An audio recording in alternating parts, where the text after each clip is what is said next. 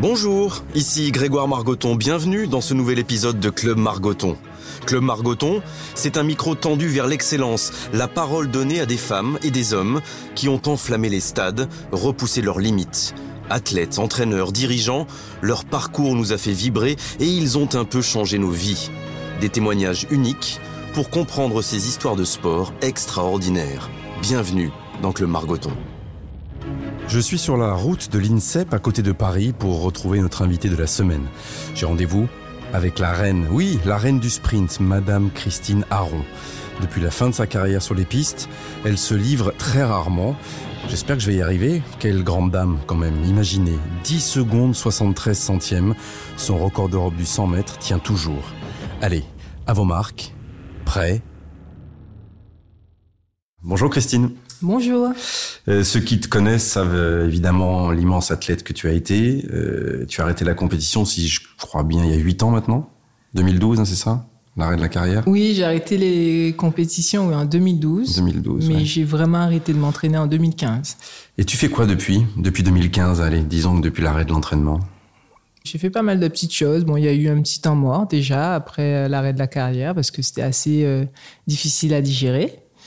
Et puis euh, après, j'ai voulu faire du, euh, coaching en entreprise avec de l'électrosimulation. Donc j'ai fait ça pendant quelques années, deux ans à peu près. Donc j'ai monté une société, tout ça, pour faire du coaching aussi. Et puis, euh, et puis après, ça n'a pas trop bien marché. Du coup, j'ai euh, rejoint la fédération d'athlétisme en 2018. Et j'y suis depuis deux ans et demi maintenant, bientôt trois ans. Et depuis juillet, maintenant, euh, je suis adjointe au maire en charge des sports à Champigny. Oui, tu fais ça rapidement, là, comme ça, mais es rentré donc en politique, tu t'es euh, engagé et donc élu sur la liste du, du maire qui a été euh, élu en, en 2020. es maire adjointe Oui. Et en charge des sports ou un truc beaucoup plus large que ça? Non, en charge des sports. Ça consiste en quoi tes journées alors de maire adjointe? Bah déjà là, il y a beaucoup de. Il fallait aussi visiter toutes les infrastructures sportives euh, et puis rencontrer les associations. C'est à Champigny-sur-Marne, hein, je précise. Je sais pas si on l'a dit. Champigny-sur-Marne.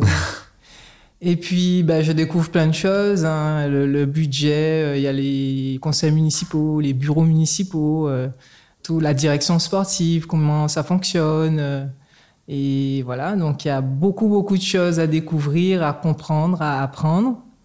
Et c'est très prenant. Et toi qui t'es pratiquement toute ta vie occupé, je schématise en gros de toi-même, tu étais une athlète sur une discipline très souvent individuelle. Euh, s'inscrire comme ça en politique, c'est quoi Une envie aussi de s'occuper des autres, de rendre quelque chose, de, de penser plus large que, que toi-même? Oui, c'est ça. C'est aussi une sorte de peut-être de transmission, de vouloir faire évoluer aussi des choses auxquelles on croit. Et euh, c'est surtout ça. Après, c'est un engagement politique pour moi entre guillemets, hein, parce que j'ai jamais fait de politique et c'est euh, vraiment un engagement citoyen, voilà, pour aider euh, sur le sport comme je le pourrais. Mais moi, c'est surtout la conviction de pouvoir aider, de faire de faire ce en quoi je crois. Et depuis ta prise de fonction, est-ce que tu as eu des moments un peu difficiles ou des moments où le nom de Christine Aron t'a servi? Tu t'es rendu compte de ça? Bah, c'est vrai que là, on a commencé quand même dans une période un petit peu compliquée. Mhm. Du coup, euh, est-ce que mon nom m'a servi? Je ne sais pas. Bon, après, je vois que les gens ont beaucoup de respect pour moi. Ça, c'est sûr. C'est quand même euh, un rythme assez difficile que je ne connaissais pas. Et bon, voilà, on va voir comment ça évolue. Hein, mais c'est sûr que c'est très chronophage, surtout quand on a un travail à côté. Bon, c'est vrai que c'est un peu l'activité est un peu ralentie pour moi la fédération euh, actuellement, mais euh, mais euh, c'est vrai que c'est c'est beaucoup.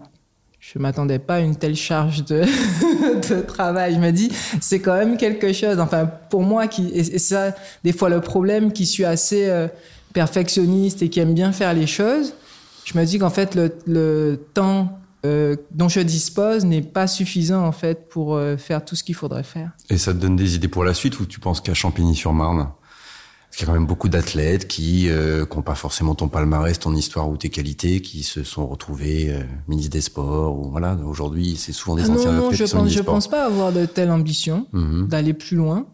déjà, je vais essayer de, de mener à bien euh, l'engagement pour lequel on m'a choisi. Hein. Et puis on verra, parce que c'est une expérience quand même qui est, qui est totalement différente de celle que j'ai eue euh, jusque-là.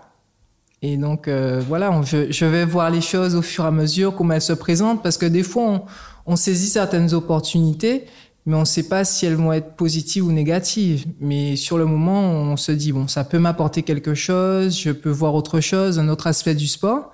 Et c'est ce pourquoi j'y suis allé. Ensuite, euh, je ne sais pas. Je crois que je suis toujours en fait à la recherche de ce qui m'animerait le matin en me réveillant.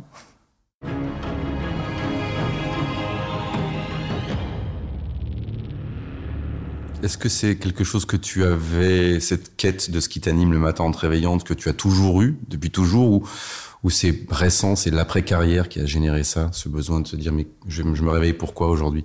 Tu disais que ah ça bah, avait été dur, je t'ai dit 2012 tout à l'heure, tu m'as dit 2015, euh, et, et, ça a été difficile, tu m'as dit, pourquoi ça a été difficile? Ben, ça a été difficile parce qu'il a fallu arrêter quelque chose que, que j'aimais faire. C'était... Euh L'athlétisme en soi n'est pas une passion. Moi, ce qui était pour moi une passion, c'était de courir, de faire ce que moi j'avais à faire avec ce que je disposais, avec mes qualités et mes défauts. Hein. Mais euh, voilà, c'était ça pour moi, me lever le matin parce que pour toujours faire mieux, réfléchir à comment j'allais j'allais faire les choses, tous les moyens que j'allais mettre en œuvre pour euh, pour courir vite. Et euh, voilà, du jour, pas du jour au lendemain, c'est pas vrai, ça s'est pas arrêté du jour au lendemain, même si j'ai préparé cette reconversion. Voilà, on arrête quand même de faire ce qu'on aime faire. C'est comme si on demande à un chanteur demain, on te dit, bon voilà, tu as 50 ans, tu dois arrêter de chanter. Ou à un peintre d'arrêter de peindre. Voilà, donc les athlètes, voilà, c'est ça, on est quand même des artistes quelque part, et là on doit arrêter ce qu'on aime faire, et ça c'est difficile. Tu qui est préparé. T'as fait ça comment? Sur la, durée ou, oui, sur la durée. Et le choc a quand même, quand même été rude? Il y a ah un matin où ça a été plus compliqué que les autres, où tu t'es rendu compte, ok, là c'est terminé et, et c'est dur? Disons que c'était c'était plutôt euh, de prendre la décision d'arrêter. Je savais que j'allais arrêter, que ça allait arriver. J'ai eu ma fille en fait en 2013 et je me suis fixé un nouvel objectif. J'avais à ce moment-là l'objectif de recourir après une deuxième grossesse, après 40 ans. Pour moi, c'était possible parce que physiquement, j'étais, j'étais bien. Mais euh, mécaniquement, il y avait des petits soucis de hanche qui m'embêtaient déjà depuis très longtemps, que je n'ai pas réussi donc pendant deux ans à, régler. Et puis, c'était beaucoup de, d'efforts euh, à l'entraînement, même si c'était pas du spécifique, c'est-à-dire que je ne courais pas vite, mais je courais, je faisais du vélo, j'allais euh, j'allais souvent à la natation pour essayer de garder euh, la forme. Mais en fait, ça ne ça ne passait pas quoi. J'arrivais pas à passer un cap en fait sur ma vitesse.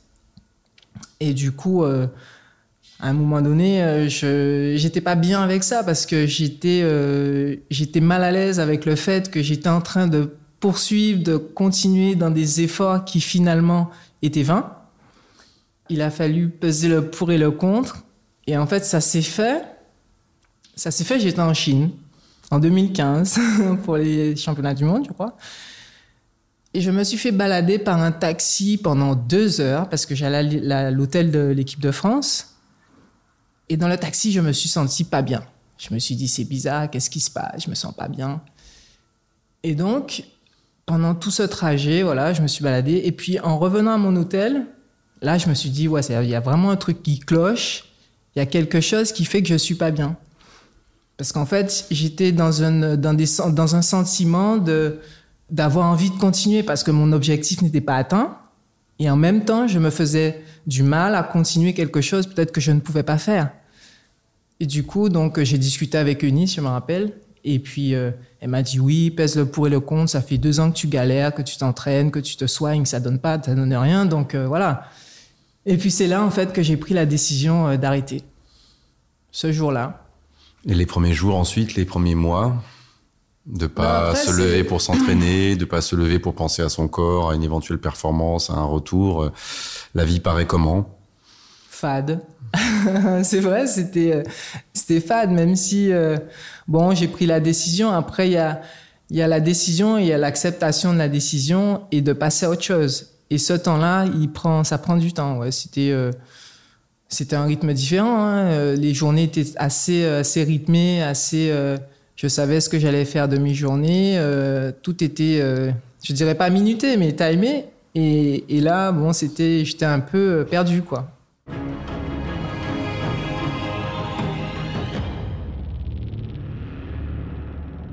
Bon, on va revenir en arrière, mais bien en arrière. on, reviendra à cette, à cette période-là.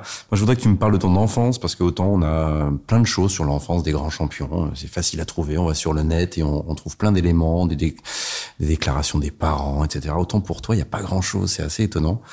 Euh, alors, on sait que tu es guadeloupéenne, euh, que tu as grandi pas très loin euh, euh es aux Abîmes, c'est ça? Je suis né aux Abîmes. Né et grandi à Bémao ou... J'ai plutôt grandi aux Abîmes. Aux Abîmes. J'habitais au Et moi, j'ai lu que rien jusqu'à la sixième et que tu découvres l'athlétisme en sixième. Il se passe quoi entre Christine Aron un mois et Christine Aron à 10 ans ou 11 ans qui, qui découvre l'athlétisme? Elle est comment ton enfance? En fait, on habitait au Rézé. Mhm. C'est un quartier qui s'appelle comme ça aux Abîmes. Et euh, disons que avant ça, euh, c'était plutôt euh, les week-ends à Trois-Rivières. C'est pas très loin des Saintes, si les gens connaissent les Saintes, où j'allais chez ma mamie. c'est un petit, un petit quartier, si on peut dire, qui est au bord de la mer. Donc j'allais souvent à la mer, à la rivière. Euh, j'avais une autre mamie, j'avais une mamie qui a aussi, euh, qui est toujours en vie d'ailleurs, qui a 101 ans bientôt, qui a une, euh, une maison qui est à côté du parc des Roches Gravées. Donc, c'est un endroit où on appelait ça la forêt. Enfin, il y a beaucoup d'espace, d'arbres, de fleurs et tout ça. Et donc, moi, je m'amusais beaucoup dans cet endroit-là. Et donc, c'était ça. C'était, j'étais beaucoup en connexion avec la nature. J'aimais beaucoup euh, nager, euh, ben, courir, mais comme ça, hein, je veux dire, jouer un petit, un petit peu au foot avec mes, mes cousins, cousines. Et, euh, et voilà, j'étais une petite fille, ben, tout ce qu'il y a de plus. fille unique? Fille unique, mais avec deux grands frères. D'accord. Voilà. beaucoup plus âgé que toi?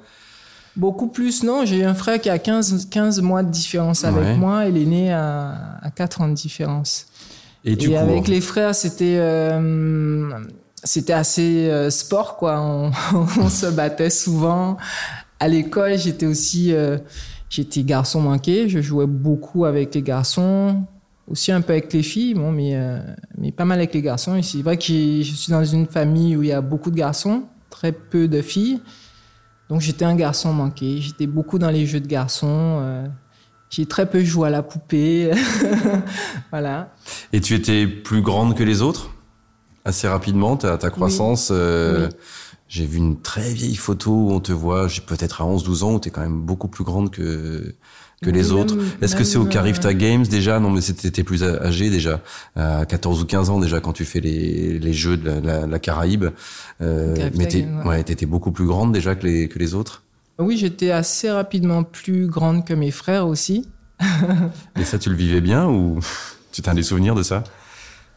Euh, Oui, je n'ai pas le, souvenir que ça m'ait euh, que ça dérangé, mais c'est vrai que je me rends compte que j'ai dû subir un peu la même chose que ma fille. À chaque fois, tout le monde dit ah mais tu es grande, tu es grande. Et pourtant ma fille est plus bien plus grande que moi à mon âge quoi enfin l'âge que j'avais euh, quand j'étais euh, j'étais jeune.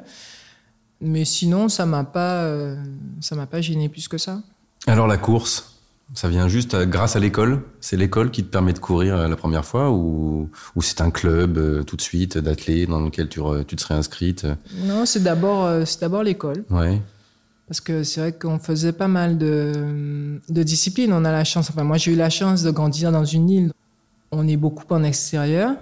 Donc j'ai fait euh, tous les sports, enfin j'ai fait euh, et même dans les dans l'athlétisme par exemple j'ai fait du sprint, mais j'ai aussi fait euh, du javelot, du lancer du poids, du saut en hauteur. on a j'ai tout fait, j'ai un petit peu touché à tout, sauf la perche, ça n'existe pas encore.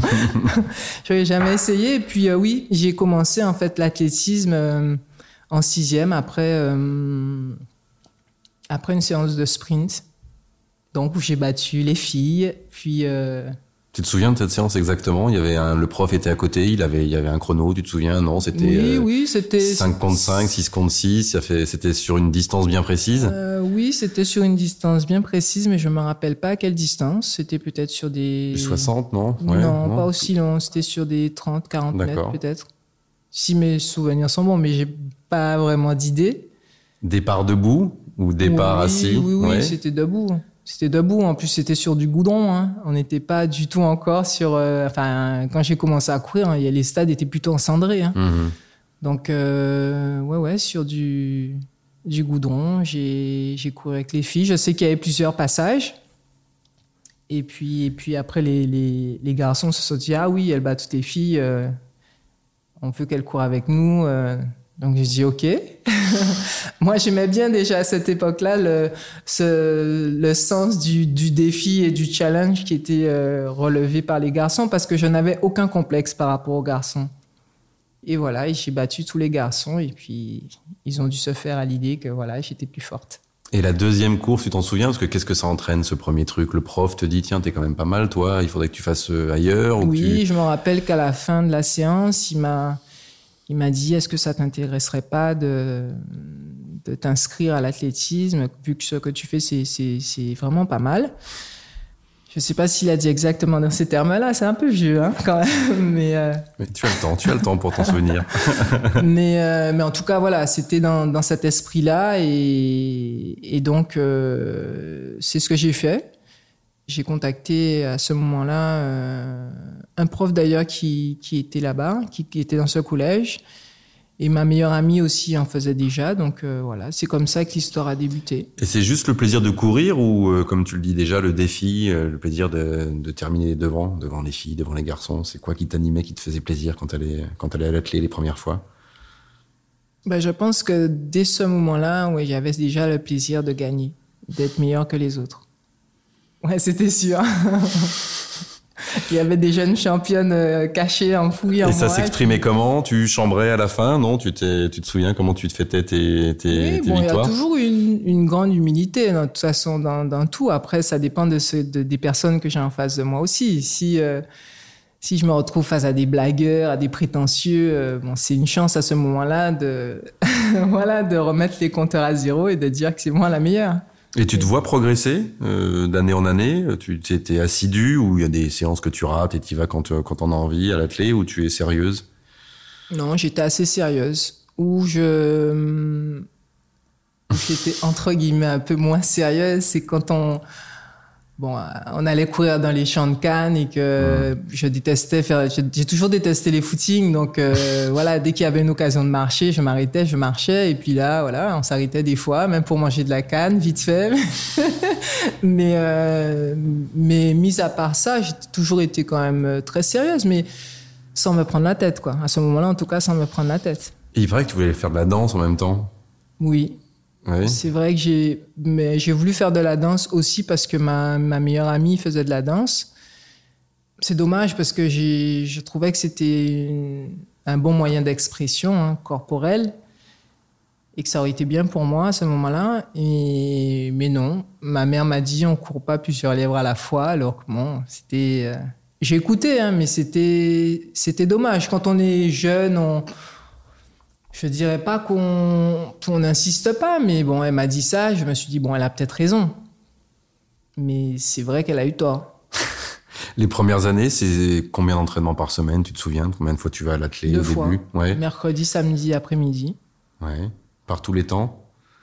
Bon, il fait souvent beau, mais par tous les temps euh, Oui, oui, par tous les temps. Après, bon, je me rappelle qu'il y avait une tribune. Moi, je me suis entraîné, je m'entraînais au Krebs, donc il y avait une tribune. Quand il pleuvait, on allait s'asseoir dans les tribunes. Et puis quand il faisait, c'était patient, on redescendait, on recommençait. Mais il n'y a pas eu, euh, voilà, c'est, c'est la Guadeloupe. Donc c'était plutôt, il fallait surtout s'habituer à la chaleur. C'est vrai que quand on avait entraînement à 14 heures, c'était quand même un peu dur. Et les premiers chronos, tu te souviens? Des premières courses un peu officielles? Tu as quel âge quand ça, ça, commence à arriver, ça? Bah, Tout de suite. Oui. J'avais 11 ans, mhm. donc euh, j'ai fait les premières compétitions dans la foulée. Je ne me rappelle pas de cette première compétition. Je me rappelle pas qu'il y avait du, du, stress parce que tout ça c'était pour moi de l'amusement, quoi. Mhm. C'était du plaisir. Euh, Et bah, tout de suite, ça s'est ça s'est bien passé. Hein. Et le premier stress, tu t'en souviens? Parce que ça, on s'en souvient peut-être un peu plus facilement que du premier amusement. C'était les fois, enfin, la fois où j'avais eu, je sais pas quel souci j'avais eu, mais j'avais, c'était déjà quelques années après, j'avais, j'avais une, une fracture de fatigue à la cheville. Donc j'étais relativement jeune hein, quand même pour ça, alors que je m'entraînais peu. Je pense que c'est mon corps qui, qui, est comme ça parce que j'en ai fait beaucoup. Et euh, c'était euh, le retour à la compétition. Il y avait ce stress de me dire alors est-ce que je suis encore la meilleure? Est-ce que je vais gagner? Euh, Ouais, je me disais ça. Parce que tu étais la meilleure tout le temps. Ouais. Oui. Oui, je je me rappelle plus si j'ai vraiment perdu beaucoup de courses, mais je ne crois pas. Je sais qu'il y avait des filles qui étaient très proches de moi, peut-être qui m'ont battu une, deux fois, mais de manière générale, oui, je gagnais tout le temps. Et quand tu t'alignais sur une course, c'était quoi comme distance à l'époque? C'était toujours la même chose? C'était bah, sur. C'était, euh, ben, j'étais Benjamin, donc euh, c'était le 60, 60 mètres. 60, oui. Ouais. 60 mètres, 120 mètres. Avec départ dans des starts? Oui. Et comment étaient tes départs à, à cet âge-là et tes premiers mètres? Franchement, je me rappelle pas. J'ai pas en tout cas le souvenir qu'on ait fait un blocage sur, euh, sur le départ à ce moment-là. Et tes entraîneurs, tu t'en souviens, tes premiers entraîneurs? Oui, je me rappelle de mon premier entraîneur, oui. Ah, je te vois faire la grimace. il t'a laissé un souvenir euh, mitigé il était, il était dur? Il était exigeant Non, non, il n'était pas dur. C'était. Euh, non, en tant qu'entraîneur, ça allait, il était bien. Hmm. C'est à côté c'était un entraîneur euh, trop envahissant. D'ailleurs, c'est pour ça que je suis, euh, je suis parti en métropole à un moment donné, quoi. Tout fait. J'ai tout fait. Donc, euh, voilà, c'est à ce moment que je suis parti. Mais au niveau de l'entraînement, non, ça se, ça se passait bien. Moi, ce qui m'a qui m'a plu et qui m'a poussé aussi à continuer l'athlétisme, c'est que c'était de rejoindre les copains, les copines, euh, de faire la route pour y aller. Euh, on discutait de tout et de rien, des histoires de, de, gosses, quoi. Et, c'est ce qui a fait que j'ai toujours eu plaisir à retourner là-bas, même si j'étais sérieux hein, dans ce que je faisais, mais pour moi, c'était avant tout euh, les amis. Mais très vite, en fait, pour revenir à la compétition, la première année, j'ai fait, les championnats de France. On faisait les championnats de France par équipe. Donc, euh, je suis venu ici aussi avec l'équipe. Euh, voilà, on a fait les, championnats de France. C'était euh, c'était génial comme expérience. Parce que chaque année après, j'avais envie de revenir. C'était ta première fois en métropole? Et tu gagnes ou pas ces championnats de France? Je sais plus. c'est trop loin. Je ne sais plus, mais je pense que j'étais parmi. Euh, je crois qu'on a gagné hein, par équipe, donc euh, oui, je pense que j'ai dû gagner. Parce que à l'époque, je faisais du 60, je devais faire aussi probablement du soit de la longueur du triple bon. Il n'y avait pas encore le triple saut. Mhm. On a l'impression de parler, mais c'était il y a plus de 30 ans quand même. Hein. Mhm. Et puis oui, ici, j'ai fait euh, les, les, euh, les, jeux du NSS, les jeux de l'avenir. Je me rappelle avoir dormi pas loin sous des tentes ici, à côté de l'INSEP, parce que j'ai fait les jeux de l'avenir à l'INSEP. Euh, je sais plus en quelle année, hein, mais c'était il y a longtemps. Donc tout ça, c'était de superbes expériences. Quoi. Et toi, de venir en métropole, euh, depuis la Guadeloupe pour ta famille, ils te laissaient partir comme ça, même à cet âge-là, il n'y avait pas de souci, ça te paraissait pas le bout du monde Non. Non? Non, non, j'ai jamais eu de soucis euh, de ce côté-là. Euh, bon. Je crois que mes parents avaient confiance et, euh, et heureusement qu'ils m'ont laissé mmh. vivre quand même ma passion, hein, parce que sinon, ça aurait été dur. Et alors pourquoi tu viens en métropole? Définitivement à 19 ans C'est en 92, c'est ça? 19 ans? Comment, comment ça se passe l'arrivée? Pourquoi viens-tu là? Parce que tu sens qu'il faut que tu passes un palier, qu'il est temps à 19 ans d'aller chercher autre chose? Ouais, comme je l'ai dit tout à l'heure, c'était euh, vraiment parce que il, fallait surtout que je me sauve, quoi. Mhm. J'étais euh, avec un entraîneur qui m'étouffait et j'avais pas, euh, j'ai pas trouvé en tout cas de solution de rechange sur place parce que tous les entraîneurs entraînent, enfin pas tous, mais la plupart en tout cas s'entraînaient au Krebs, entraînaient au Krebs et, et voilà, je voulais pas de soucis, alors je suis parti je sais pas si si euh, si j'avais la possibilité de m'entraîner en Guadeloupe normalement, je pense pas. Peut-être que je serais parti. C'était pas. Euh, j'étais très bien chez moi. Euh, on avait déménagé avec mes parents, on habitait dans une maison, il y avait de l'espace, mes frères étaient partis en métropole, donc j'étais toute seule, j'avais de l'espace, j'étais bien, j'étais tranquille. Donc, euh, mais dans ma tête, c'était en train de se préparer, oui, depuis depuis quelque temps. Et qu'est-ce qui se préparait? Euh, L'envie de sprint, l'envie d'être championne olympique, l'envie. Est-ce que tu as un rêve olympique assez tôt? Est-ce que les Jeux sont entrés dans ta vie assez tôt? Je crois que tu as rencontré Carl Lewis, non, quand tu étais gamine. Oui, en 88. C'était en Guadeloupe. Oui. Et ça, ça tu le connaissais Tu savais ce qu'il avait fait euh, Ah oui, je le connaissais. Oui, il y avait, euh, il y avait l'équipe du Santa Monica Track Club qui venait euh, régulièrement aux Jeux de la Guadeloupe. Donc, j'ai eu l'occasion de les voir plusieurs fois. Enfin, j'étais toujours, de toute façon, émerveillée, admirative de voir ces grands athlètes venir s'entraîner, mais sans sans réellement avoir de projection là tout de suite à me dire je vais être une grande championne. L'envie de gagner était indépendante de la suite. et, la conscience que tu pouvais devenir une grande championne, ça arrive quand, quand tu es en métropole et que tu commences à t'entraîner. D'abord avec Fernand Hurtebis, c'est ça ton premier entraîneur? Oui, oui, c'est, c'est, mais c'est pas venu tout de suite. Hein. Voilà, je viens ici. Bon, j'ai l'impression que c'était plutôt déjà pour me sauver. Hein. Hum. Euh, et puis après, euh, j'étais censé aller avec Jacques Piacenta. Puis j'ai hum. croisé Daniel Sangouba qui m'a dit non, non, viens dans notre groupe, c'est mieux et tout je me suis laissé convaincre et finalement, euh, c'était quand même une grosse déception hein, cette première année ici, puisque je me suis retrouvé dans un groupe où j'ai l'impression que on faisait tous la même chose, on courait tous pareil, il n'y avait pas trop de, distinction entre vraiment les jeunes et les moins jeunes. Enfin, je me sentais pas du tout à l'aise dans ce groupe d'entraînement, même un peu euh, mise à l'écart. Euh, à ce moment-là, c'était Franck Chevalier qui s'occupait, on va dire, des, outre-mer, de ceux qui venaient de loin. Très franchement, j'ai pas trouvé mon compte. En même temps, j'étais en Duckstaps où il y avait beaucoup de sport. Euh, donc, je me retrouvais en fait de passer de deux séances par semaine à, quatre, cinq dans la semaine, plus ce que je faisais en, en Duckstaps. Donc, j'étais euh, j'étais submergé par tout ça, par ce rythme euh, qui était complètement à l'opposé de celui que j'avais dans mon île, sur mon île, et j'en pouvais plus, quoi. Déjà la première année, j'étais, j'étais pas bien, j'avais, euh, euh, comment, j'ai commencé à avoir des, des, des blessures, j'étais très fatigué, enfin bon, euh, année non concluante. Mais tu es resté en métropole Oui, je suis, je suis resté là.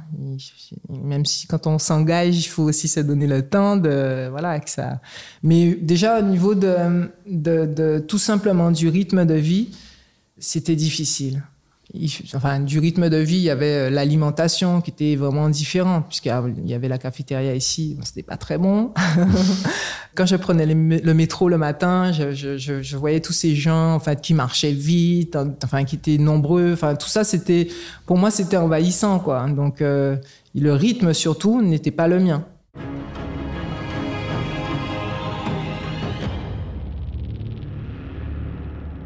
Et tu personne à qui parler de tout ça dans le groupe de, de, Fernand. Euh, il y avait d'autres Caribéens, Guadeloupéens, Martiniquais, pas du tout. Il y avait personne avec qui partager tes, tes difficultés de cette première année. Oui, on en discutait, mais bon, c'était pas euh.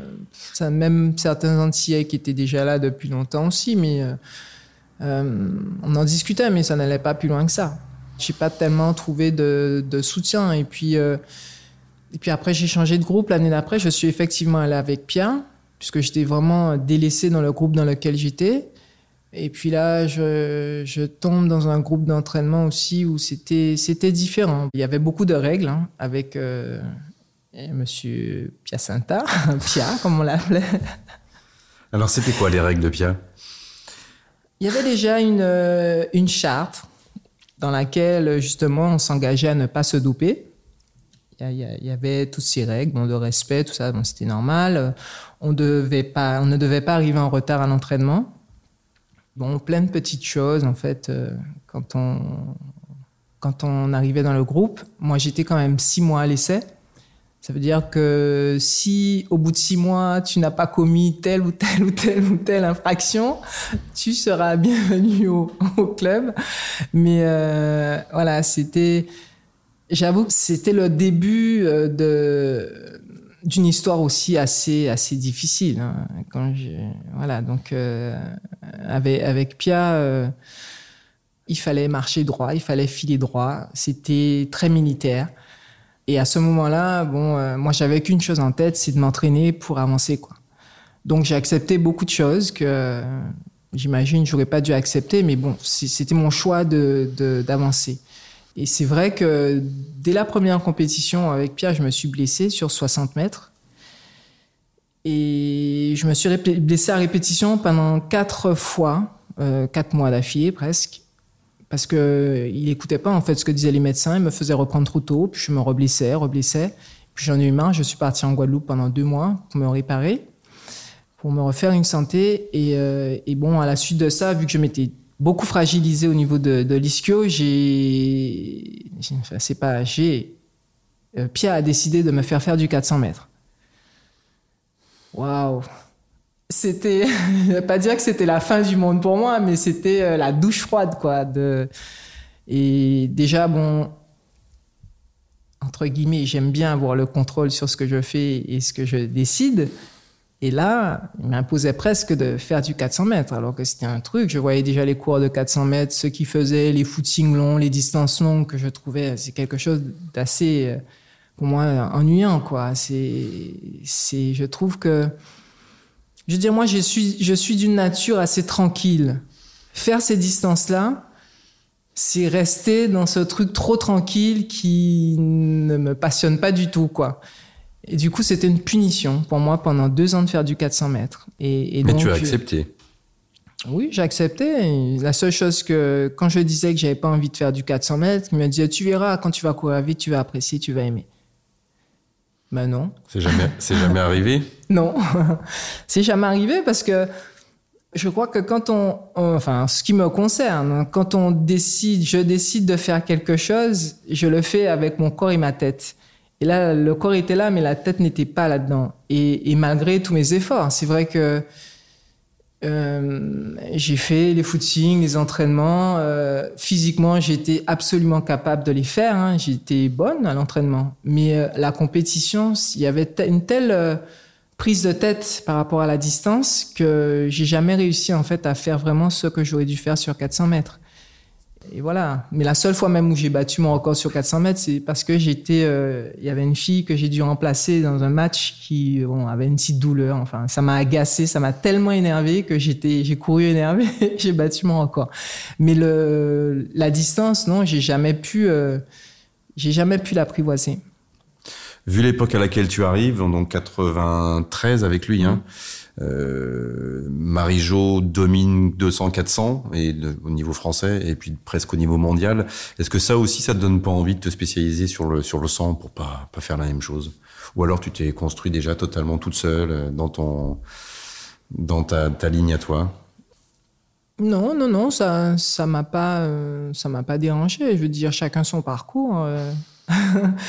que Marie-Jo fasse du 100 mètres ou du 200 mètres, ça m'a pas. Et du 400 mètres aussi, elle a été. Euh, même si elle a été médaillée sur 100, 200 mètres, hmm. elle était plutôt une course de, 400 mètres.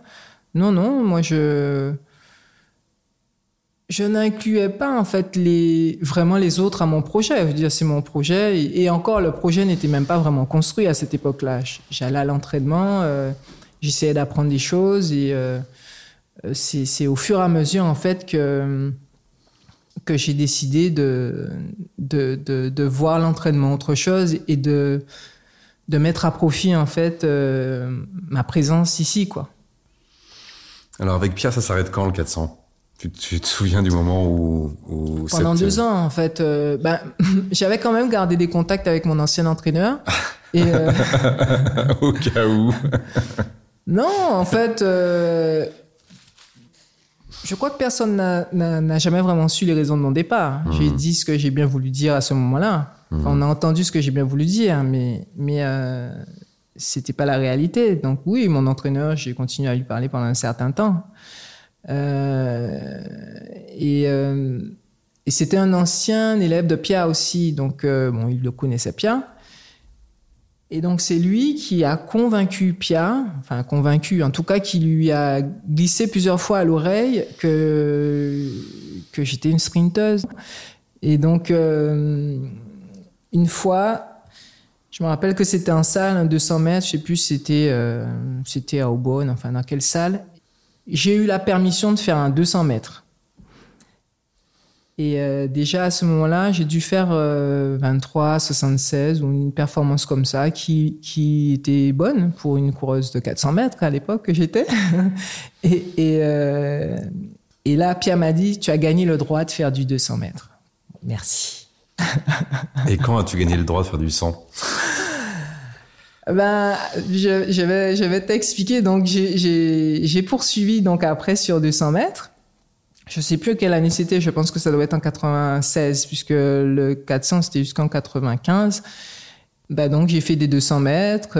On m'a connu euh, un peu plus euh, quand j'ai fait la Coupe d'Europe en 97, où je gagne le 200 mètres au pied levé parce que Marie-Jo n'avait pas pu euh, pas pu courir. Et puis, ben, il y a eu cette année 97 où je fais beaucoup de 200, je fais de bonnes performances, je gagne les Jeux méditerranéens, je fais la troisième meilleure perf mondiale. Et donc, euh, l'année se poursuit par les championnats de France en Martinique, où je gagne le 200 mètres. Au cours de cette année-là, j'avais des, des, des, problèmes de, je sais pas si de récupération, mais j'avais des, vertiges, en fait, quand je m'entraînais, quand j'arrêtais de courir. Et donc, euh, je fais un malaise à l'arrivée du 200 mètres en Martinique. Et donc là, euh, Pierre était super inquiet. il va appeler mes parents. Enfin, bon, voilà. Euh, je sais pas très bien. Et puis donc, changement de stratégie, puisque je devais faire le 200 mètres au championnat du monde. Et puis, grâce, je vais dire, à ces... Le malaise qui sauve. à ces vertiges, je, je, ben, on fait le choix de redescendre sur 200 mètres, sur 100 mètres, pardon. Sur 100 mètres. Et donc, c'est, c'est comme ça que j'ai pu faire, euh, je me rappelle, un, un 100 mètres euh, à Montauban où je crois que je cours en 11,08. Enfin, je fais une super perf. Et puis, et puis voilà, dans la foulée, euh, je fais les championnats du monde en 97 à Athènes euh, sur 100 mètres. Et tu es quatrième C'est ça. Comment ça se passe? Tu te souviens de c'est ta première grosse compétition mondiale, ces championnats du monde de 97 Oui. Ouais. Hmm. Et là, euh, on parlait de, du stress qui est arrivé bien plus tard, mais est-ce qu'il y a du stress? Comment tu, tu gères l'événement? C'est la première fois que tu es à ce niveau-là Bon, c'est quand même loin, mais, euh, Je suis sûr que tu t'en souviens là. Mais. là, tu m'auras pas sur ce coup-là. Euh, mais, plutôt, euh, plutôt bien, je crois, parce que j'ai. En fait, moi, ce qui a toujours enlevé une part de mon stress, et en même temps, il y a toujours, il y a toujours un, côté, enfin, un stress positif, négatif, mais, mais là, je me dis, bon, voilà, ça fait des années que je galère, parce que quand même il s'est passé cinq ans entre le moment où je suis arrivé en métropole et cette première compétition mondiale. Cinq ans, mais t'imagines pas comment c'était long, quoi. Mhm. Le parcours du combattant que ça a été pour arriver là, quoi. Et donc, ouais, ça s'est, euh, ça s'est bien passé parce que déjà dans ma tête, j'étais prête. Pour moi, j'étais parmi les meilleurs. Voilà, il fallait, euh, il y avait le départ, bien sûr, et puis euh, c'était l'époque aussi où Marion Jones est arrivée, là, celle-là. On en reparlera peut-être un petit peu. Non, j'étais, j'étais, euh, j'étais plutôt enthousiaste, euh, motivé par ce premier, ce premier championnat, quoi. C'était, voilà, c'était enfin le truc que j'attendais depuis tellement longtemps que j'étais bah, libéré de pouvoir courir. Tu te souviens de la finale? Comment ça, comment ça se joue? À côté de qui ça se joue? Ton couloir euh, Est-ce que déjà tu es dans la même routine que d'habitude? La dernière à aller dans les stars, tu, tu restes souvent longtemps derrière. Tu étais souvent la dernière à te mettre dans les euh, euh dans les blocs. Euh, euh, je me rappelle pas de ça. Je me rappelle surtout de l'après après la course, la déception immense que j'ai eue d'être quatrième parce que j'étais vraiment à deux centièmes de, de la troisième. Et c'est toujours ce sentiment qui m'a accompagné hein, tout au long de ma carrière. Hein. Quand je, faisais finalement quelque chose, je revenais de loin. Et j'étais en finale, j'arrive quatrième. Bon, certes, au pied du podium, mais je suis finaliste au championnat du monde pour mon premier championnat. Mais le fait qu'il y ait juste deux centièmes de seconde avec la troisième, euh, là, j'ai eu du mal à digérer ça. Donc j'étais contente et à la fois frustrée, comme beaucoup de fois d'ailleurs. Et comment tu le digères? C'est dans la dans la foulée, tu vois effectivement l'arrivée que tu es juste quatrième. C'est quoi? C'est de la déception, c'est de la rage. C'est quoi qui t'anime à ce moment-là? Oui, sur le coup, c'était de la déception. J'étais déçu, déçu puisque c'était euh, à ma portée. Après, euh, je crois qu'on on, ne peut pas être déçu quand on on n'est pas prêt et qu'on fait une mauvaise perf. Bon, voilà, on peut être déçu, mais on sait qu'on est à, sa place. Tandis que là, je savais que je pouvais faire mieux et être sur le podium. Donc il y avait, ouais, il y avait cette grosse déception.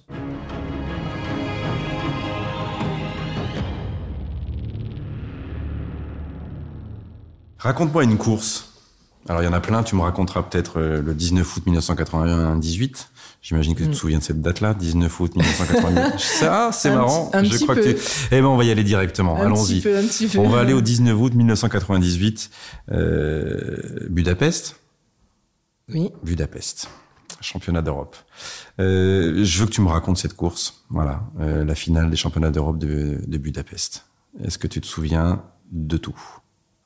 Il y a eu les demi-finales, t'étais bien, sans doute des bonnes sensations. Tu arrives en finale, t'es à côté de Privalova, il doit y avoir Tanou juste à gauche, je sais plus, il y a du, euh, il y a du monde, mais euh, je Tanou devait être à ma à ta droite, à ma droite, à ta droite et Privalova à gauche. Privalova à gauche. Oui. Bon, raconte-moi. Il y avait aussi euh, Pintusevic, hein, je sais plus où est-ce qu'elle était exactement. Ben, c'est je suis arrivé, ben, évidemment, à ce championnat avec euh, beaucoup d'espoir, hein, puisque j'avais fait une saison euh, hallucinante, magnifique, avec, euh, avec, je crois, 10 ou 11 chronos sous les 11 secondes.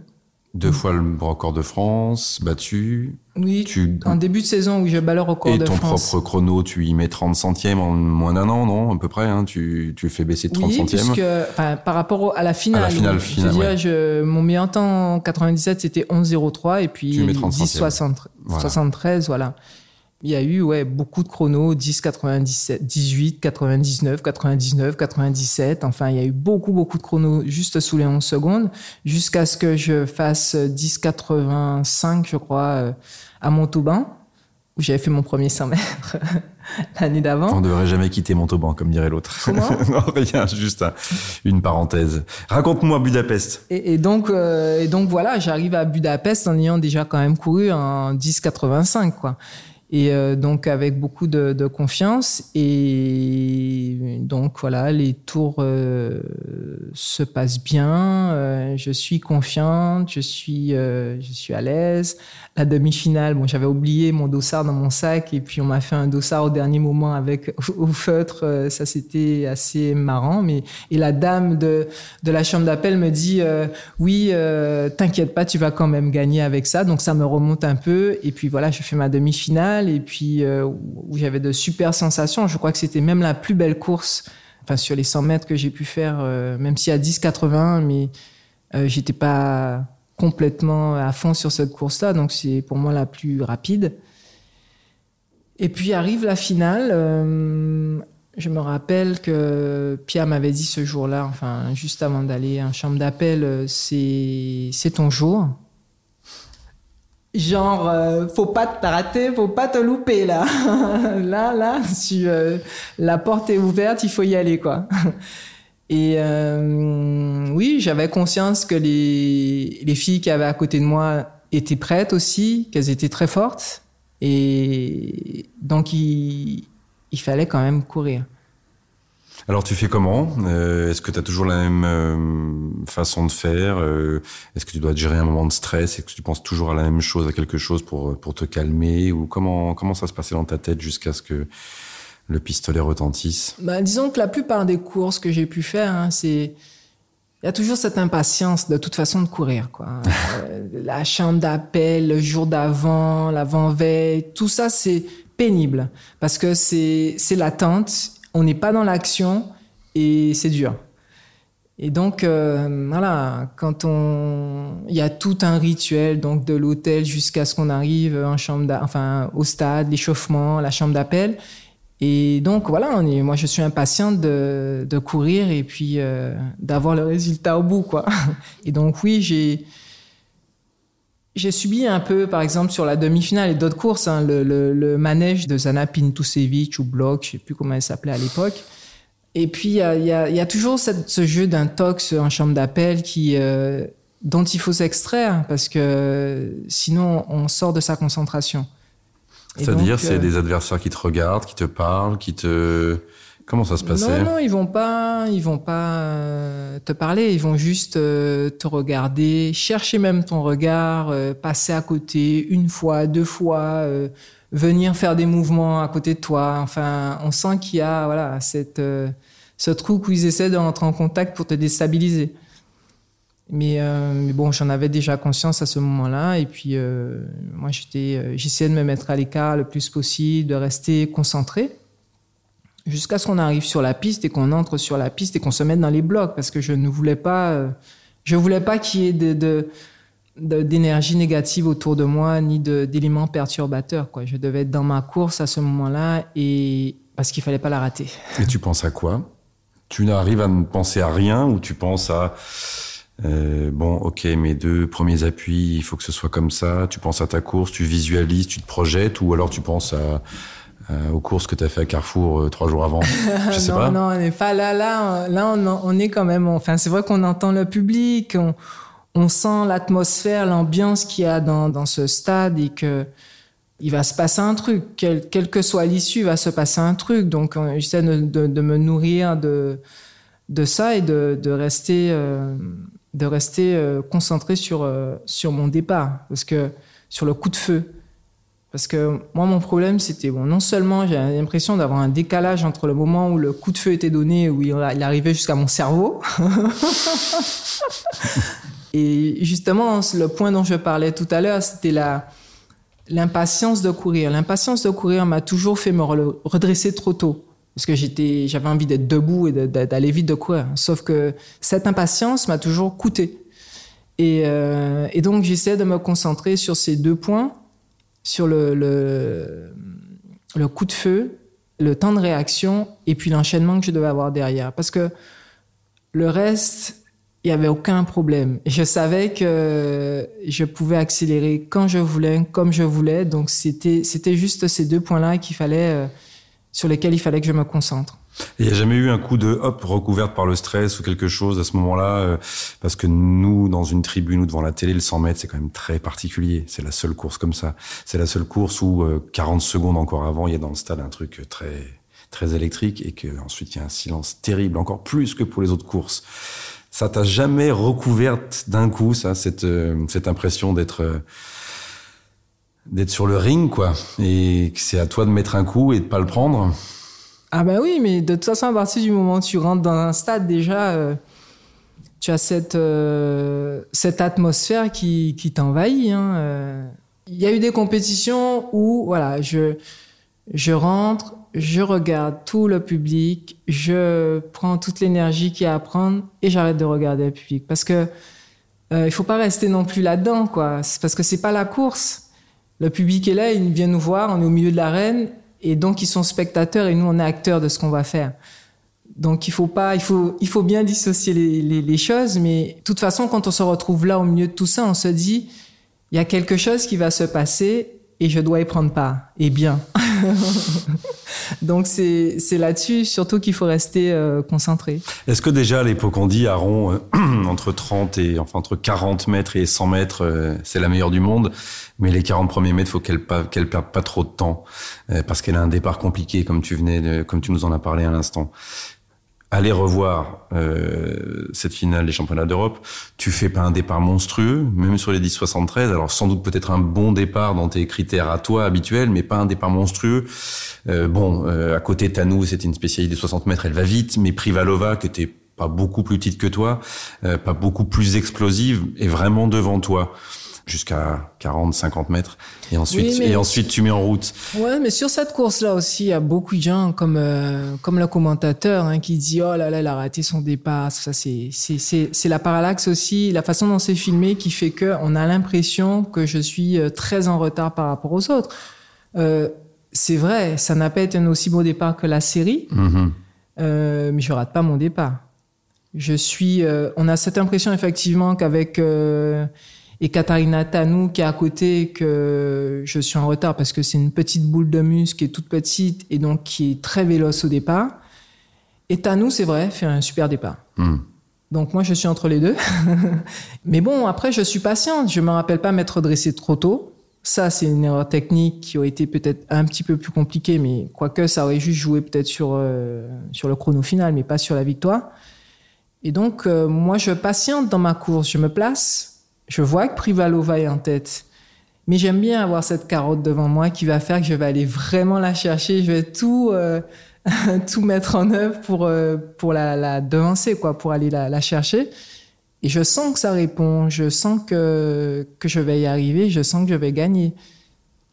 Tu le sens dès, dès, que tu commences à sentir les sensations de, non, en fait, de, de, de, course, dès que tu es relevé, dès, que, tu la vois légèrement devant toi à gauche. Dès que je suis relevé et que je sens que je vais pouvoir développer ma foulée, accélérer, je, je sais que c'est pas gagné tant que t'es pas arrivé, hein, mais, mais, mais je sens que j'ai la possibilité de gagner, que là, il y a, euh, on va pas m'arrêter, quoi.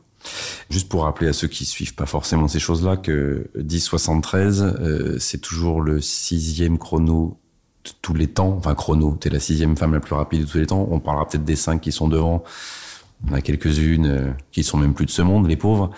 Euh, mais par rapport à tous les chronos français, c'est toujours le record d'Europe, c'est toujours évidemment le record de France. J'aimerais savoir ce qui se passe dans le corps quand on court un 100 mètres en 10,73. Est-ce qu'il y a un moment donné où tu te dis, hop, hop, hop, hop, hop là, il y a quelque chose qui répond plus. Euh, est-ce que c'est une course différente des autres ou finalement, de, ça, ça, te fait les mêmes sensations que quand tu cours en 11,25 euh, non, quand même, on Marie-Jo me disait, moi, le 200 mètres, c'est pas le 400, c'est le 200 d'Atlanta. Voilà. Dans le 200 d'Atlanta, j'ai l'impression de plus toucher le sol. Jean Galfion me disait, euh, le, les 5,96 ou 12, qui fait 16, je crois, à Atlanta, je sens plus le sol. Il y a un ou deux essais là, je sens plus le sol, la perche. Euh, est-ce que toi, tu as eu des, des moments comme ça? On va dire que c'est tout Budapest qui était quand même. Euh, mmh. C'est pas que la finale, la demi-finale. C'était déjà pour moi. Euh, j'ai senti qu'il se passait quelque chose, que j'étais en totale possession de mes de mes moyens, de ma de tout s'exprimait euh, bien à ce moment-là, quoi. Il n'y avait pas de douleur à droite, à gauche. Enfin, j'étais libre de courir. C'est cette sensation de liberté qui a eu sur sur ben, la demi-finale, la finale c'est une espèce de, toute puissance de maîtrise de son corps.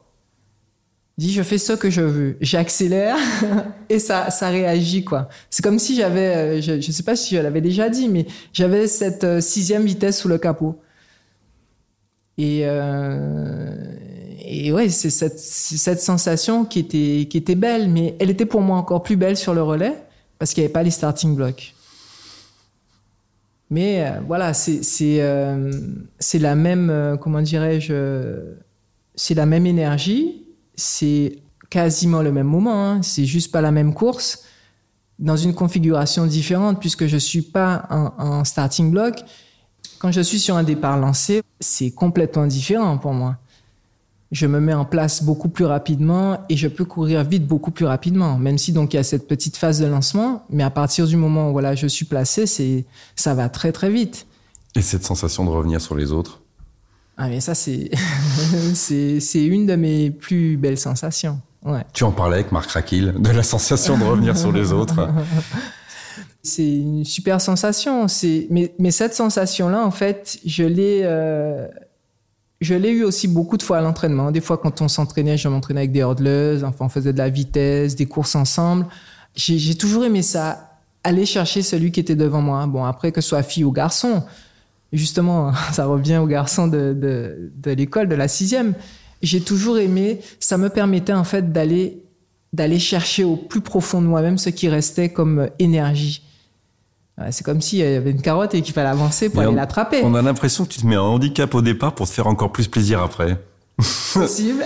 Je sais pas si un psy dirait ça. enfin, ça c'est bien quand on gagne toujours à la fin.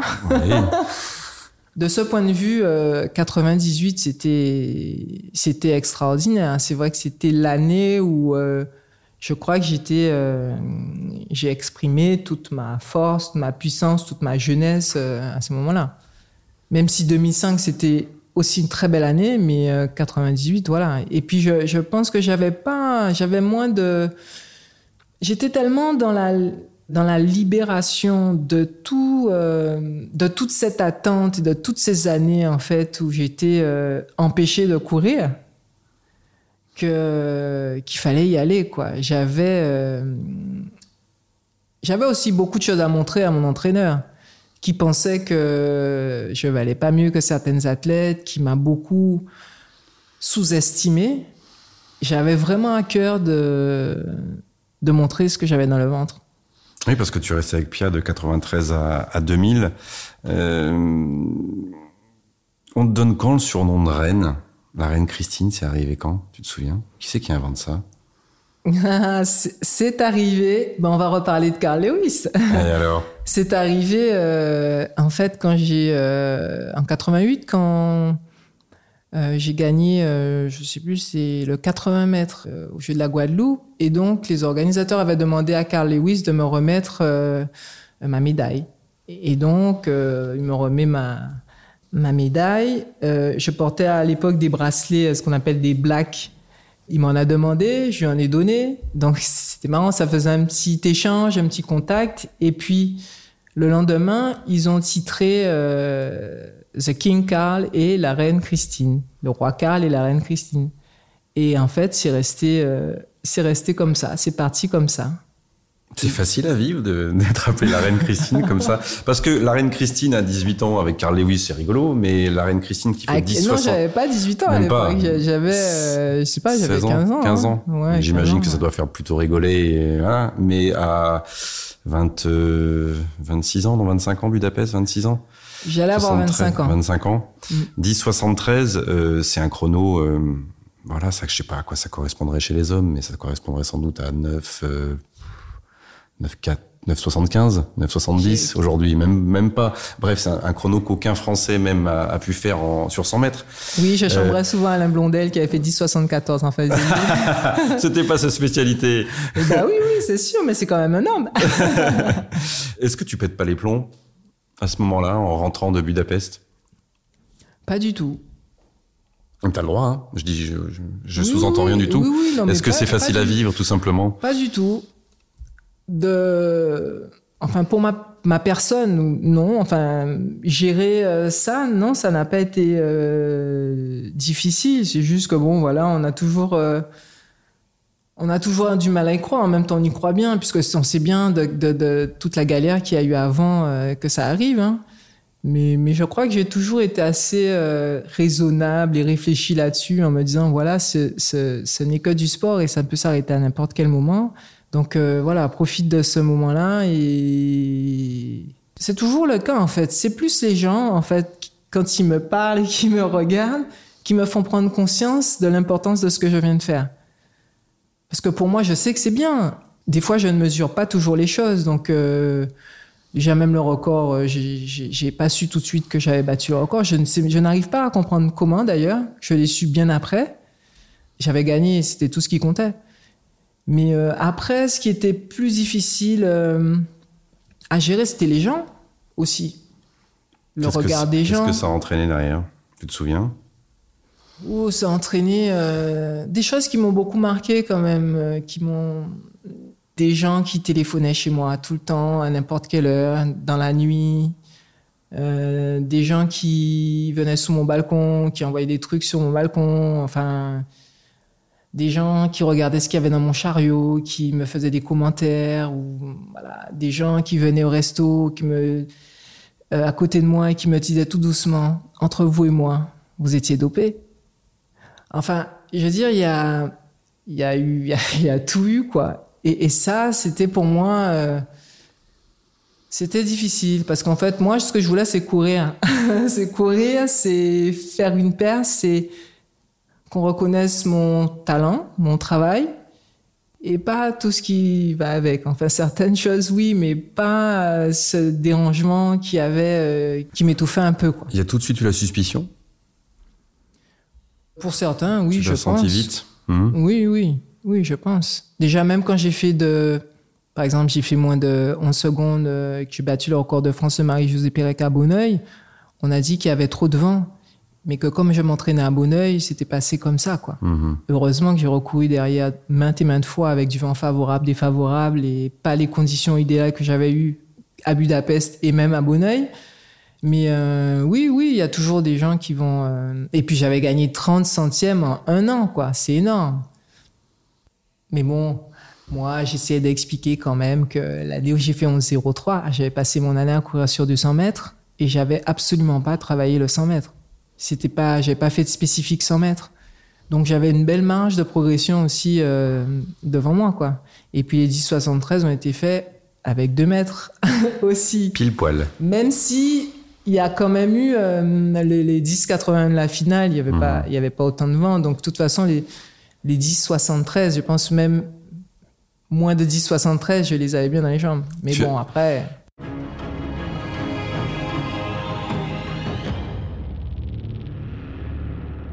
Tu avais de l'ego.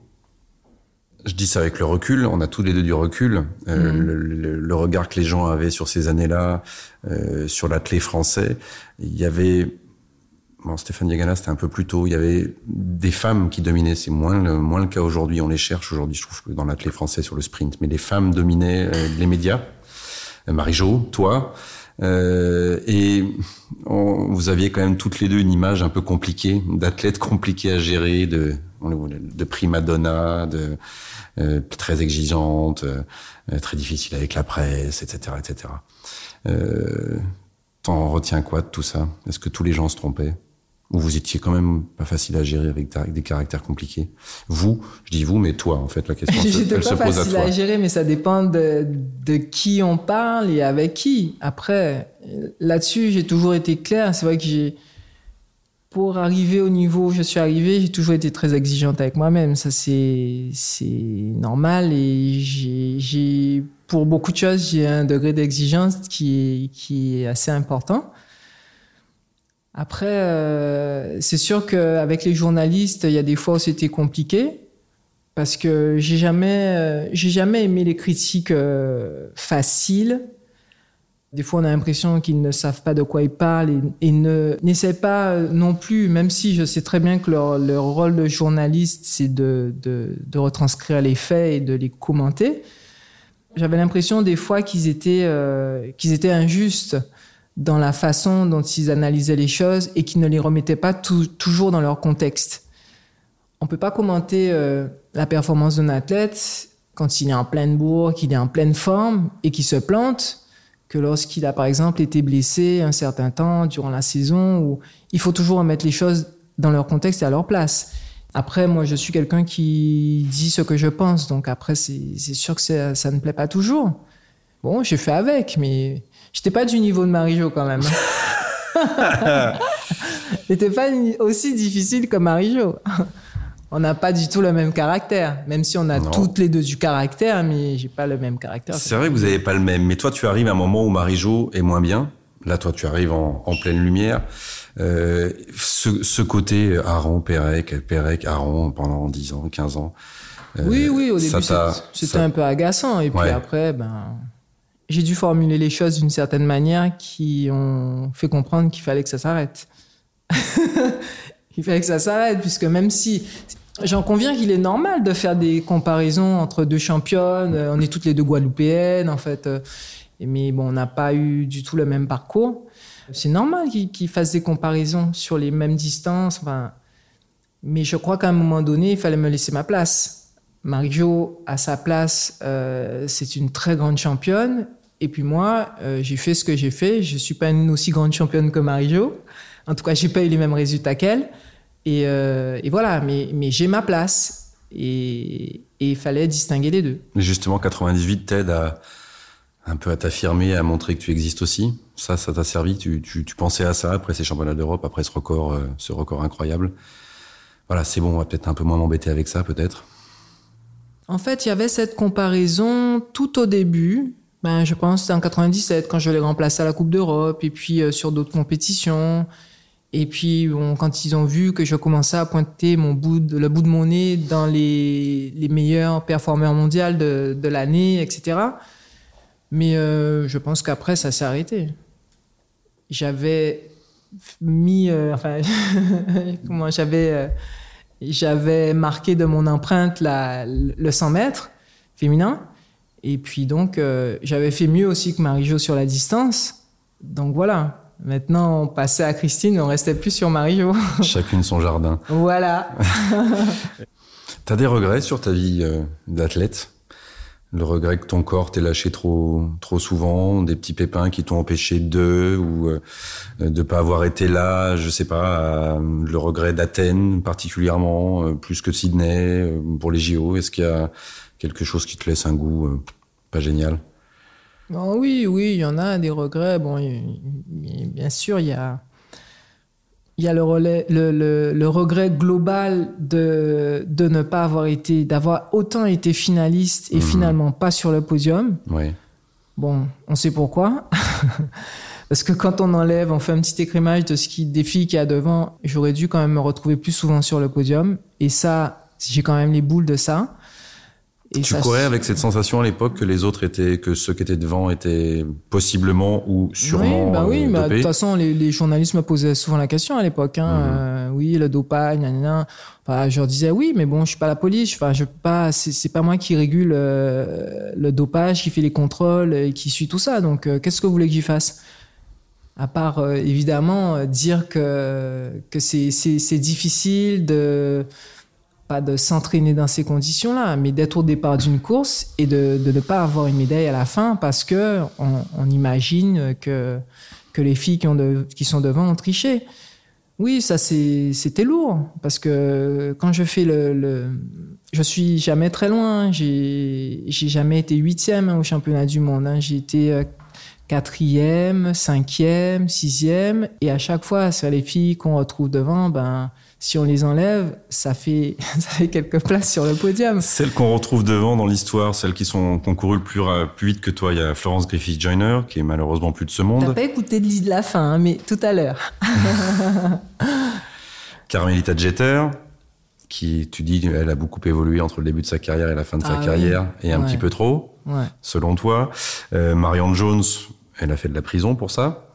Euh, et, de, et deux euh, Jamaïcaines, Shelley Fraser et Hélène Thompson, plus, plus récemment, euh, qui, elles, sont, ont jamais été convaincues de, de dopage jusqu'ici. Mhm. Euh, voilà, est-ce que tu te dis peut-être un peu comme Marie-Jo que son record du du 400 48 25 je crois. Toi tes 10 73 c'est le record du monde du 100 mètres. Tu y penses des fois? Ça tu y as pensé quand tu étais athlète ou ou tu n'y penses plus du tout et, et c'est comme ça. Non, j'y pense, euh, j'y pense plus, mais j'y, enfin, j'y pense quand on m'en, parle. Quoi. Ouais. Euh, je veux dire, je rencontre toujours beaucoup de personnes euh, qui, qui m'en parlent et qui me disent ah le record du monde du, du 100 mètres, c'est, c'est le vôtre. Après, bon, il y en a deux autres derrière aussi maintenant, parce qu'à l'époque, enfin, il y a, il y a pendant longtemps, j'ai été troisième meilleure performance Mhm. mondiale derrière euh, donc Griffith Joyner et Et Marion Jones, Jones. ouais. Et, et puis après, il y a eu donc Carmelita euh, Jeter. Et voilà, ça a bougé un petit peu. Et, mais bon, après, ça n'a jamais été. euh, rien n'a bougé.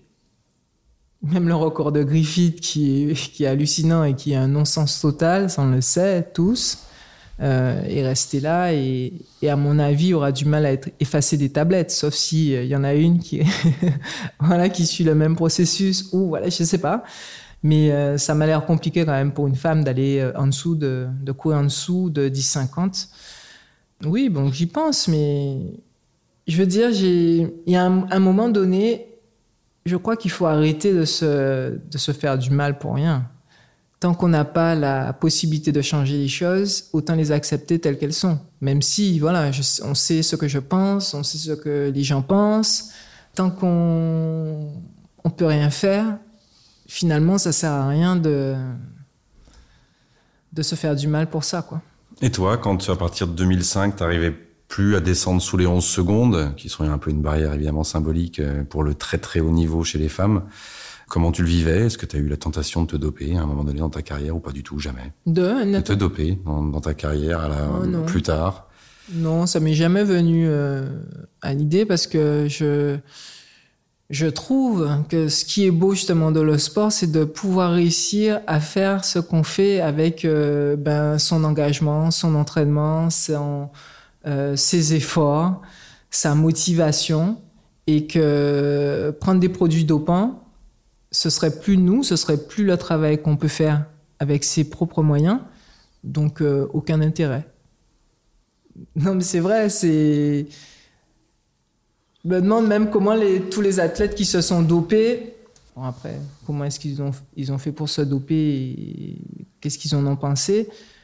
Je sais pas, moi, je, j'aurais du mal à monter sur un podium devant tout le monde, que tout le monde me félicite et de savoir au fond de moi que je suis dopé. Je peux pas. Je pourrais pas faire ça. Tu pourrais en parler avec Marion Jones un jour ou pas du pour tout Pour moi, c'est une grosse arnaque, quoi. c'est une arnaque. Tu pourrais en parler avec elle, Marion Jones, un jour si tu la croises Ou vraiment, là, il y a eu quelque chose, euh, quand tu en parles en, général, c'est si tu la mets loin, tu dis l'autre ou celle-là, ou ça serait impossible de pouvoir discuter avec elle après coup Oh, je pourrais discuter avec elle. Après, c'est une fille qui a toujours été très arrogante, très... Euh, moi, c'est une fille, par exemple, qui m'a jamais dit bonjour. Mhm. J'avais beau la regarder dans les yeux. Quand elle me croisait, elle baissait toujours la tête ou la tête de, de, l'autre côté, quoi. Je veux dire, c'est... Même si on n'est pas pote avec ses adversaires, et, et je comprends très bien cette attitude, parce que moi, j'ai, pas, j'ai jamais eu envie d'être copine avec mes adversaires, mais on respecte ses adversaires. Sans adversaire, il n'y a pas de compétition. Donc, euh, Marion Jones, pourquoi pas? Je sais pas à quoi ça servir, mais, bon, qu'elle s'excuse, oui, je veux bien. je veux bien qu'elle s'excuse pour euh, toutes ces années qu'elle m'a, où ça m'a mis un peu euh, entre parenthèses. Pourquoi il n'y a pas de Christine Aron aujourd'hui en France? Pourquoi il n'y a pas des gamines qui, qui, courent, euh, qui courent vite et, qui ont un, un potentiel comme tu pouvais l'avoir avec, avec Marie-Jo potentiel individuel, potentiel de relais Est-ce que c'est un creux de génération ou il manque un peu plus que ça? Oui, c'est un creux de génération, certainement. Et puis il y a, peut-être euh, des modes de vie aussi qui changent. Les jeunes sont plus tournés par d'autres activités qui sont moins déjà moins sportives, hein, tout simplement. Et euh, Peut-être qu'il n'y a, pas, il y a pas un accompagnement, il n'y a peut-être pas les moyens aussi qu'il faut, il n'y a pas euh, un encadrement euh, peut-être qui, qui donne envie aux jeunes de, de, de s'engager dans, dans, euh, bah, dans ce sport. Donc Même chez les gamins en Guadeloupe, quand tu retournes en Guadeloupe, et je sais que tu y as passé une partie du, du confinement, là, en cette année 2020.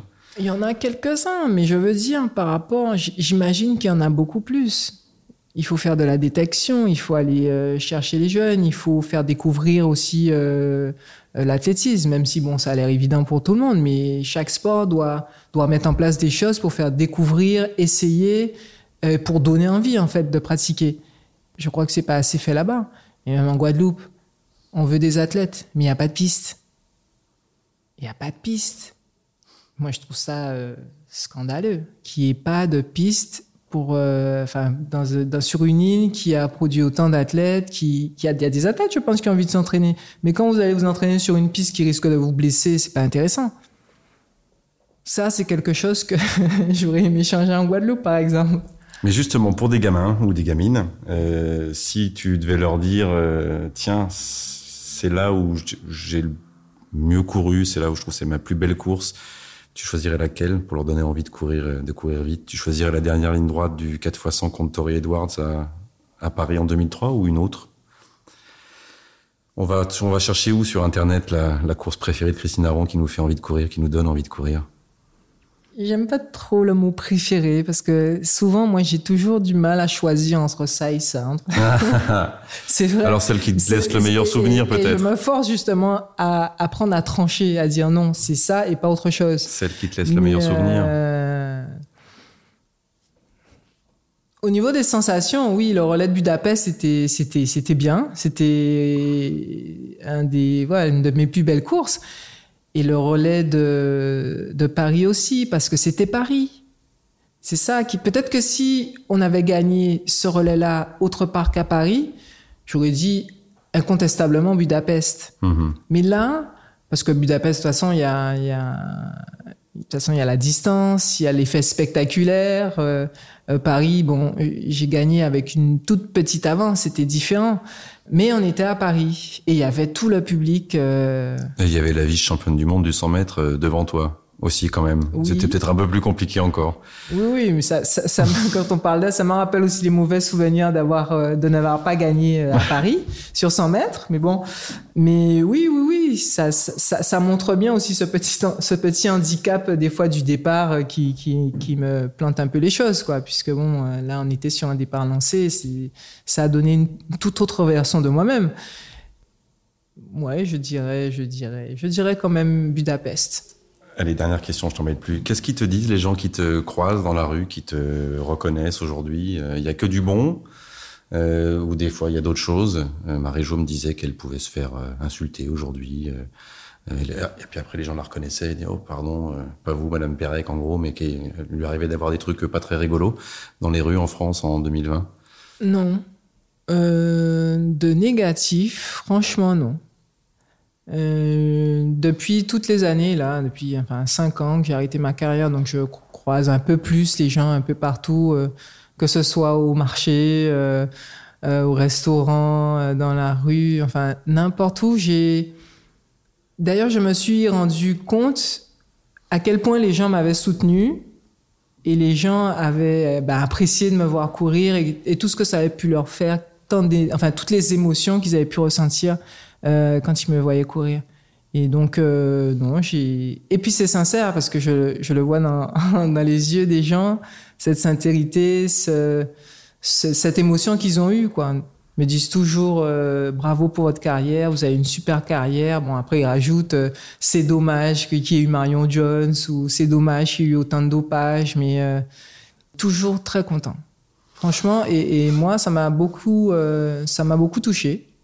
Merci Christine. Tu vas aller courir un peu parce que je, je, je te décris rapidement. Tu es très affûtée, vraiment. je sais bien que tu as eu deux maternités. La dernière, c'était un peu loin maintenant, mais euh, tu t'entretiens, tu fais du sport. Oui, je. Ces horribles footings que tu détestais quand tu. Bah, je fais pas beaucoup de footing. Ah, quand même. Très peu, non, non. Pas non. les contre nature non plus. Des fois, voilà, je. Ça fait du bien quand même le footing, mais euh, c'est barbant. Et donc, euh, je dépasse jamais les 30 minutes, 15, 20 minutes. C'est bien, mais euh, je fais euh, je fais de l'électrostimulation, donc ça me permet de me muscler un minimum et travailler mon cardio. Je fais un peu de vélo, de l'elliptique à la maison, euh, et sinon je fais du yoga, des postures, euh, et ça, ça m'a fait beaucoup de bien. Eh ben, on va aller saluer ensemble le soleil euh, qui mais se couche. malheureusement, en fait, je venais jusqu'il y a encore euh, un an et demi, deux ans, je, je venais encore à l'INSEP faire des escaliers parce que j'aimais bien faire des escaliers, courir un peu. Et j'ai plus trop le temps. Et ça, ça me manque de ne plus aller sur la de piste. tes administrés à Champigny-sur-Marne. Ouais. Et c'est important. Il y a juste un truc, je, enfin, je voulais revenir sur une de tes questions Ouais. quand tu m'as demandé en fait si j'avais des regrets. Mhm. Euh, on a parlé de donc le- du, du euh, des finales là, du, du, des différents 100 mètres, mais bon, il y avait aussi euh, Athènes en 2004 où j'étais quand même, j'avais gagné toutes mes courses et où je me suis planté. Et puis le simple regret de ne pas avoir fait plus de 200. Ça, je trouve que j'ai manqué de temps dans, ben, dans ma carrière pour, euh, pour faire du 200 mètres parce qu'il y a eu à un moment donné cette obsession de vouloir faire mieux que 10,73 qui m'a un peu bloqué et, et voilà, le 200 mètres c'est une discipline pour moi qui n'a pas été exploitée suffisamment, mais bon voilà. Le 200 mètres et le regret d'Athènes, c'est quoi? Cette histoire euh, Bah, aussi qui c'est- laisse un drôle de souvenir. Alors les autres n'ont pas Mm. compris la fédé non plus avec la, la psy Ouais, qui te ben, moi suivait non, pendant, pendant ce moment-là. Non, moi non plus. Après, oui, c'est vrai que j'étais entouré euh, à ce moment-là d'une mauvaise personne. Euh, je l'ai compris euh, trop tard. Mais euh, oui, de, de, mon, de ma course où euh, au départ, j'ai pas réussi à bouger des starting blocks. J'avais, j'avais l'impression d'avoir deux boulets au pied, impossible d'avancer. Et euh, ouais, j'ai rien compris. Allez, je t'embête plus. Merci beaucoup. Merci d'avoir écouté Club Margoton. J'espère que vous aurez pris autant de plaisir à écouter cette interview que moi à la réaliser.